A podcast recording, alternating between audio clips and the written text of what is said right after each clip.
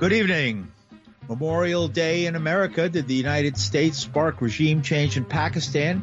Horrors of military housing and its privatization. And the mayor of New York City addresses the role of the military in seeing or making or keeping the city safe. With these and other stories, I'm Paul DiRienzo with the WBAI News for Memorial Day, Monday, May 30th, 2022. Colombian leftist Gustavo Petro came out on top in the first round of the Andean country's presidential elections yesterday and will face a surprise contender, businessman Rodolfo Hernandez, in a second round of voting on June 19th. Petro, who has vowed profound economic and social change, had 40.3% of the votes. Hernandez, the former mayor of Bucaramanga, has promised to fight corruption, although he is himself under investigation for graft, but he won 28.2% of the vote nevertheless. Petro, a 62-year-old former mayor of Bogota, has consistently led opinion polls on promises to redistribute pensions, offer free public university, and begin to change what he says are centuries of profound inequality. Petro spoke after he voted yesterday. Bueno, ya venimos a nuestro ejercicio al voto. We came to do our exercise, to vote. I trust in the Colombian society and in their desire for change. In the end, there are only two alternatives. It's a relatively simple election. Relativamente simple. To leave things as they are in Colombia, which in my opinion means more corruption, violence, and hunger. Mi opinión es más corrupción, más violencia, más hambre. Or to change Colombia and take it towards peace, prosperity, and democracy for the people. una perspectiva de paz, de prosperidad y de democracia para el pueblo, para la gente. Petro rejects accusations he'll follow the policies of former Venezuelan President Hugo Chavez. Rodolfo Hernandez, for his part, has suffered at the hands of the rebels in Colombia. His father, his farmer father, was held by the FARC FARC guerrillas decades ago, while his daughter Juliana was kidnapped by the National Liberation Army in 2004 and is believed to have been murdered in captivity.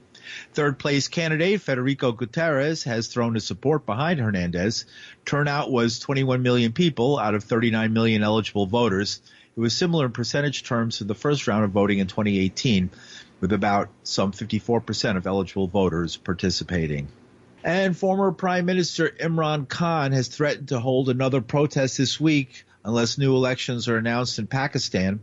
The cricketer turned politician was removed from power last month after a no confidence vote, which he claims was the result of a U.S. backed plot. He told Sky News, let the people of Pakistan decide who they want to elect.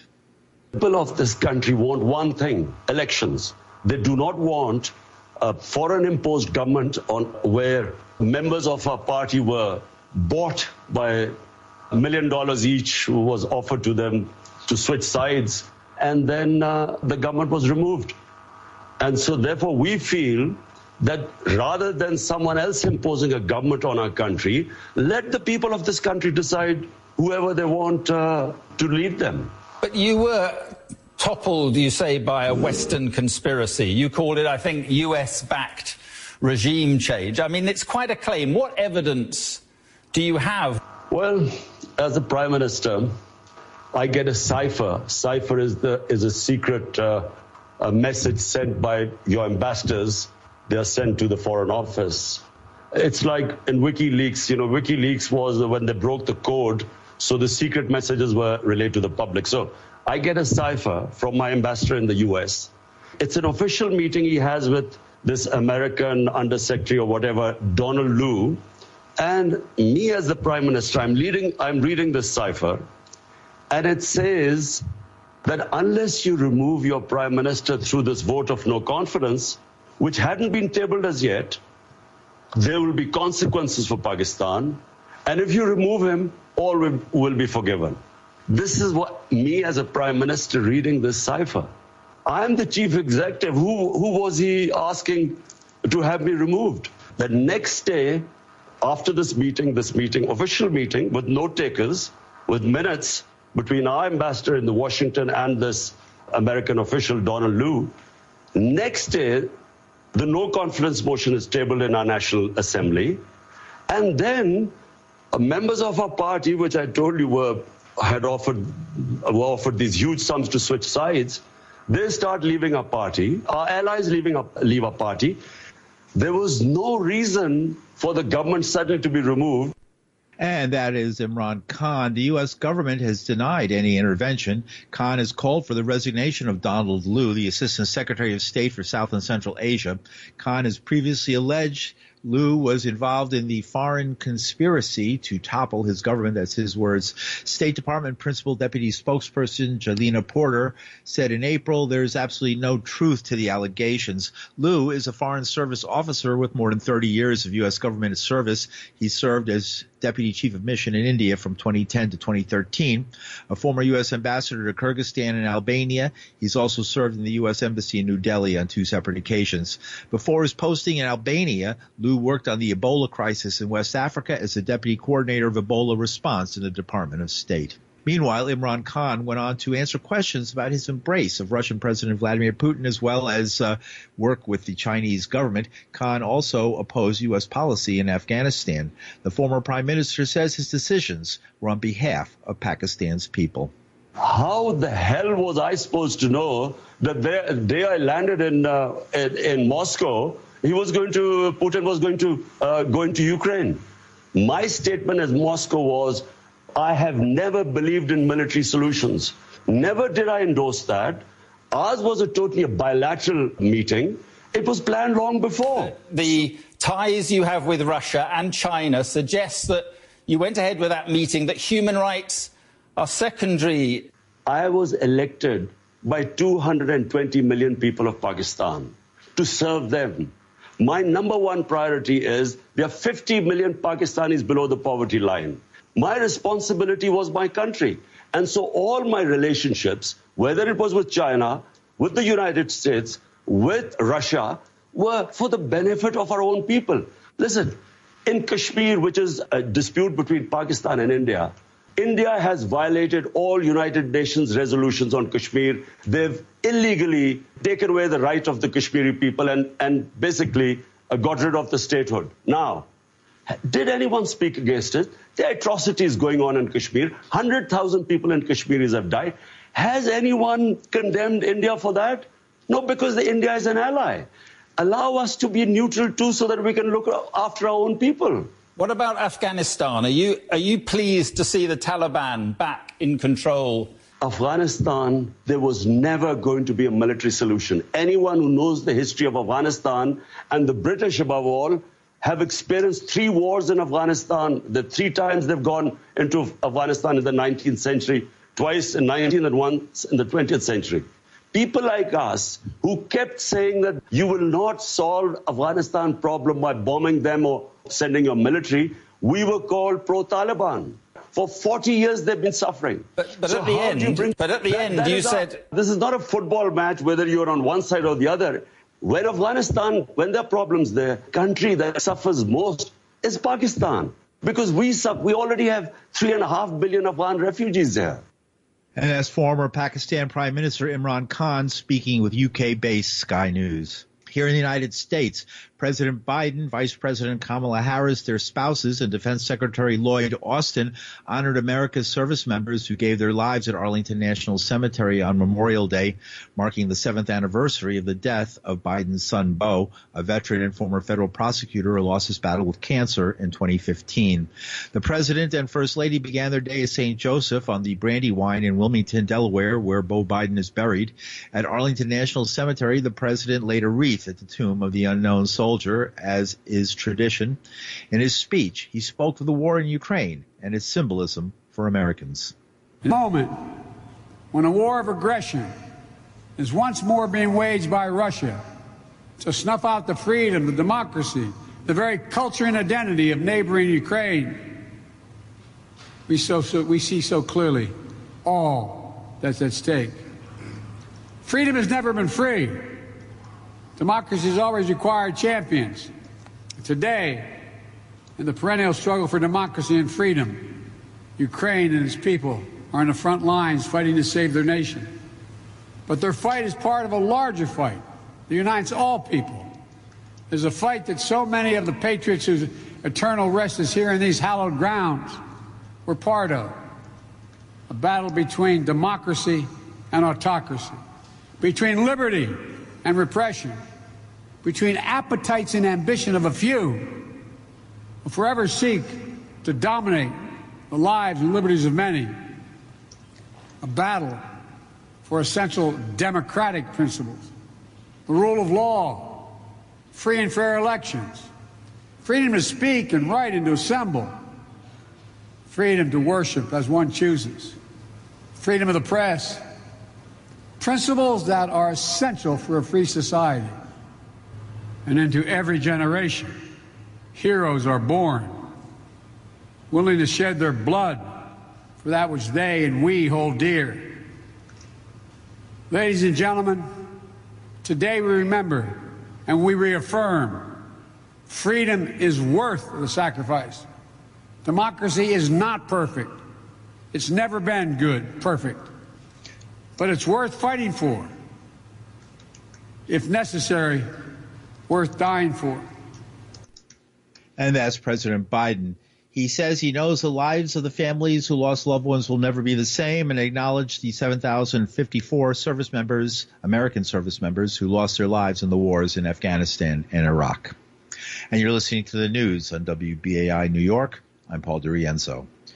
Eight months ago, the Army launched an investigation into a family housing provider at Fort Gordon in Georgia that drew fire from Senate investigators. The problems exposed in the recently released report range from leaks and mold infestations to collapsed ceilings and general disrepair. At the center of the problems was a privatized was a privatized family housing provider known as Balfour Beatty Communities.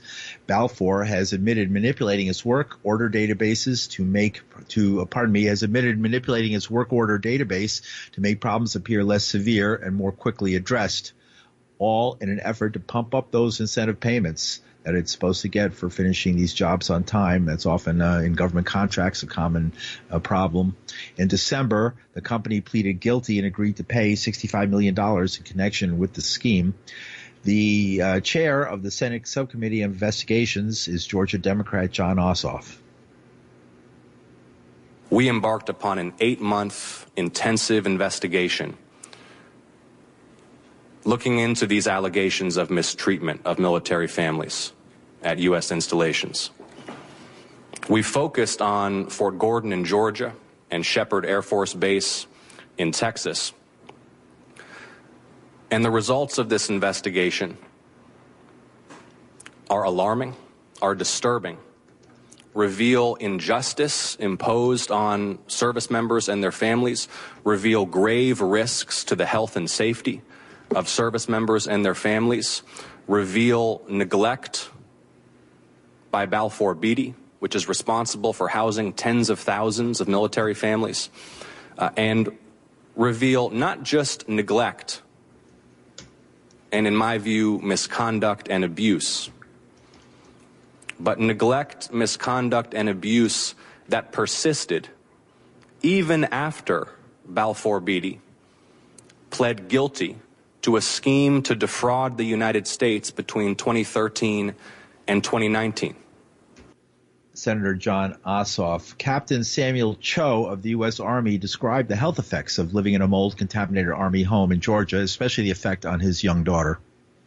My wife and I have found that my daughter's experience is life altering and that it will haunt her as well as us for the rest of our lives. Uh, she is diagnosed with a condition called severe atopic dermatitis to the point where it's potentially fatal. Unfortunately, the basis of her condition was founded upon what she was exposed to while we resided on post at Fort Gordon by the home which was managed by Balfour Beatty. Due to her condition, she is reticent in engaging with anyone outside of her immediate circle. The literal scars of her experience haunt her and plague her to this day, my wife and I have found that this is something that unfortunately will resonate with us for the rest of our lives. And that is Samuel Captain Samuel Cho of the U.S. Army based in Georgia. An airfare, te- uh, pardon me, an Air Force Technical Sergeant Jack Fay Torres told about similar problems with Balfour Beatty communities housing at a base in Texas. I have served in the Air Force for 13 years, and we moved into our home uh, in August of 2020 at Sheppard Air Force Base, Texas. After moving in, my wife and children started experiencing a wide variety of medical symptoms. After realizing we felt better outside of our home and realized that mold was likely a threat, the maintenance supervisor assured us that it was not possible for mold to grow in the area and not to worry. This was the first time we believed that our work order history did not reflect the true state of repairs within our home. Work orders will be open and closed before completion frequently. Or worse, a work order will be attempted to be repaired, and when we report the issue is unresolved, a new ticket will be opened. It was confirmed that mold was present. Balfour Beatty dismissed our concerns. At one point, we were told that a large spot of mold in our mechanical room wall was just a burn mark. On August 4th, we were displaced for the first time. While hesitant to tell my family story of how Balfour Beatty has treated us, I remain hopeful that Congress will seriously address what military families around the country continue to experience. Tech Sergeant Jack Fay Torres. The founder and chair of Armed Forces Housing Advocates is Rachel Christian. Uh, pardon me, Rachel Christian. She testified to Congress that Balfour Beatty injured soldiers, hurting military readiness just for profit. The safety inside of a Balfour Beatty home is questionable at best. I have seen sick and injured military families that have been dismissed repeatedly when bringing forth their concerns that their homes are, have made them sick.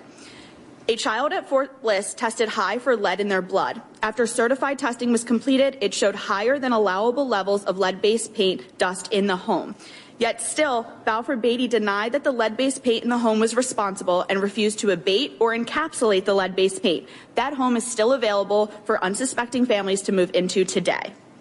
These medical conditions are not only harming our military families, but are also costing military treatment facilities and TRICARE millions of dollars in medical care, which could be avoided if the homes were properly maintained. The issues I have cited are only a small portion of the problems, and they are not unique to one installation or location. They are mirrored from one to the other. Balfour Beatty often claims that the problems we see are regional with a few bad actors, but we strongly disagree with this notion. When corporate leadership is directing the actions of local employees, the issues are inherently systemic. How many more cases of negligence, fraud, and civil rights violations was, must be present in this building before Balfour Beatty is properly held accountable and banned from receiving further government contracts as well as removed from their current partnership with the Department of Defense. Balfour Beatty has already admitted to defrauding the government, but it is not just the government that suffered in this case, it's the service members and it's their families. They are the ones being forgotten, pushed aside, and made sick by a company that continues to choose profits over people. Rachel Christian is the founder and chair of Armed Forces Housing Advocates. She was testifying at a hearing held by, uh, chaired by Senator Jon Ossoff of Georgia about a privatization, housing privatization company called Balfour Beatty Communities that uh, has been running what is considered by a, report eight months in the making to be uh, to be subpar housing uh, for soldiers and veterans on this Memorial Day. In New York City, Mayor Eric Adams honored veterans with a speech at a Memorial Day ceremony at the Intrepid Air, Space, and Sea Museum on the west side of Manhattan. He praised vets, the police, and even those who battled uprisings against police brutality in the United States. This is a Pearl Harbor moment. As our national anthem states, bomb burst in air, gave proof through the night that our flag was still there. We're not only talking about physical bombs, we're talking about the bombs of uncertainty, of crisis, of turmoil, of uprising, the bombs that can have an impact on how we feel. Just as Pearl Harbor was a significant moment, so too was September 11th, a few miles from here as we watch our center of trade collapse. We reflect on 9-11 and the number of lives we lost, but I reflect on 9-12. We got up. New York has continued to build. We were the symbol, symbol and the epicenter of a terrorist act that could have crippled any other nation, but not us. We continue to thrive. And now we're faced with a new challenge called COVID. It's not terrorism, but it brought terror. We lost loved ones and family members to the uncertainty if they will ever return from a hospital. our economy took a devastating dive. Many people lost their homes and businesses. The uncertainty hovered over our entire nation. But just as then, we are here now. We will survive. We will survive not only who we have that represent us during foreign wars, but during local uprising. The men and women of the military, law enforcement communities across this country. The prerequisite to our prosperity is public safety and justice. They go together. It is a symbol of who we are as a country. And that is Mayor, Mayor Eric Adams. And finally, a couple of stories actually in the end, finally, locally uh, produced. Uh, Coney Island to Pelham Bay. The beaches are open in New York City. Get ready to enjoy a great time in the surf in what's expected to be a very hot summer. And Manhattan Henge is back. If you missed the first chance to see the phenomenon in which the setting sun aligns with Manhattan street grid, you your second opportunity will come this night tonight. The spectacle will begin at sunset around 8:20 p.m. and a clear sky is expected to give tourists and locals plenty of opportunities for photos. Some popular places to view the event include 57th and 42nd Street, as well as right here where I am at 14th Street. The phenomenon will also return for another two nights in mid-July.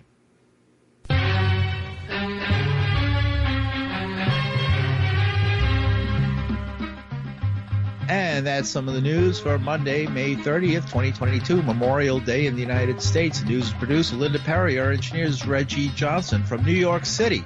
I'm Paul DiRienzo. Thanks for listening.